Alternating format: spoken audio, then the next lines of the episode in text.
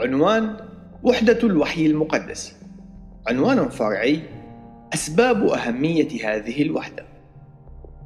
يقسم الكتاب المقدس إلى قسمين وهما العهد القديم الذي كتب في فترة امتدت بين ما يقرب من 1400 قبل الميلاد إلى العام 400 قبل الميلاد.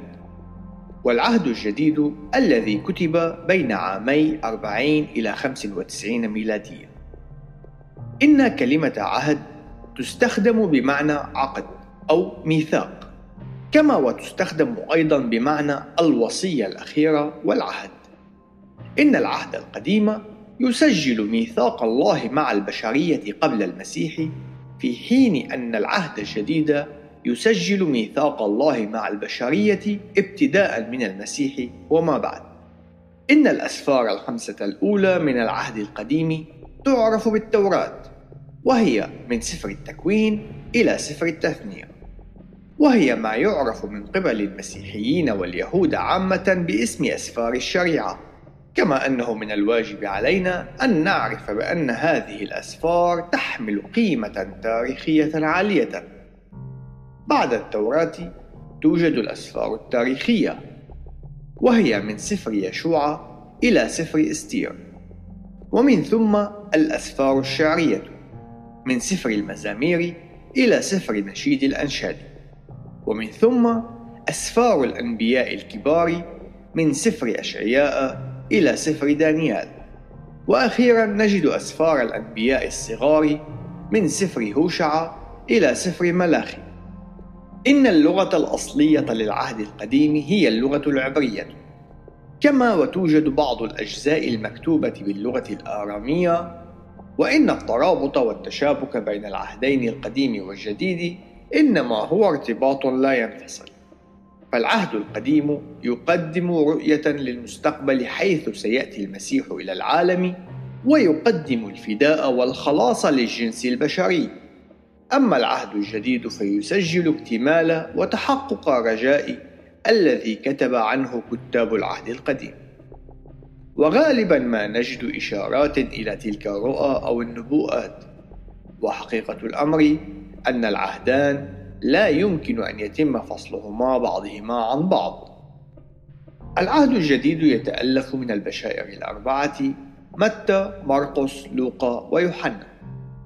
وهي أربع سرديات تقدم حياة يسوع المسيح التعليم الذي علمه خدمته وموته وقيامته المجيدة.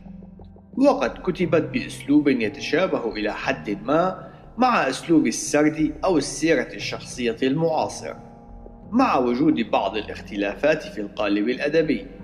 ثم بعد ذلك نجد سفر أعمال الرسل الذي يقدم بعض المعلومات عن الكنيسة المبكرة وبعده نجد الرسائل البوليسية من رسالة روميا إلى رسالة فيليمون. بعدها نجد الرسائل التي كتبت من قبل التلاميذ والرسل الآخرين إلى قادة الكنائس المبكرة وهي ما يعرف باسم الرسائل الجامعة من رسالة العبرانيين إلى رسالة يهوذا.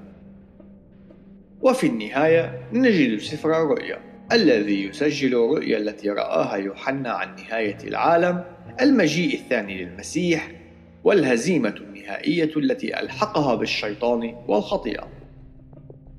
أما بالنسبة للغة التي كتب بها العهد الجديد فإنه قد كتب باللغة اليونانية وهي اللغة التي انتشرت في أصقاع الإمبراطورية الرومانية في القرن الأول. حين يتم الجمع بين العهدين القديم والجديد نحصل على ما نطلق عليه اليوم اسم الكتاب المقدس بايبل إن الاسم مشتق من الأصل اليوناني الذي يعني كتاب أو scripture من الأصل اللاتيني الذي يعني الكتابات.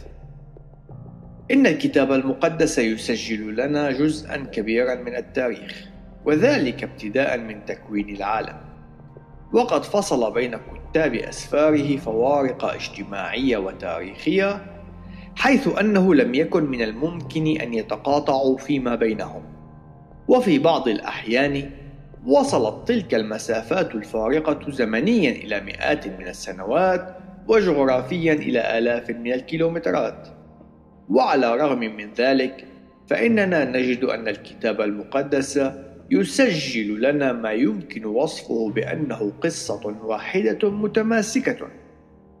فجميع أسفاره تصور لنا طبيعة الله الخالق ومحبته وخطته الخلاصية للجنس البشري الذي سقط في الخطيئة.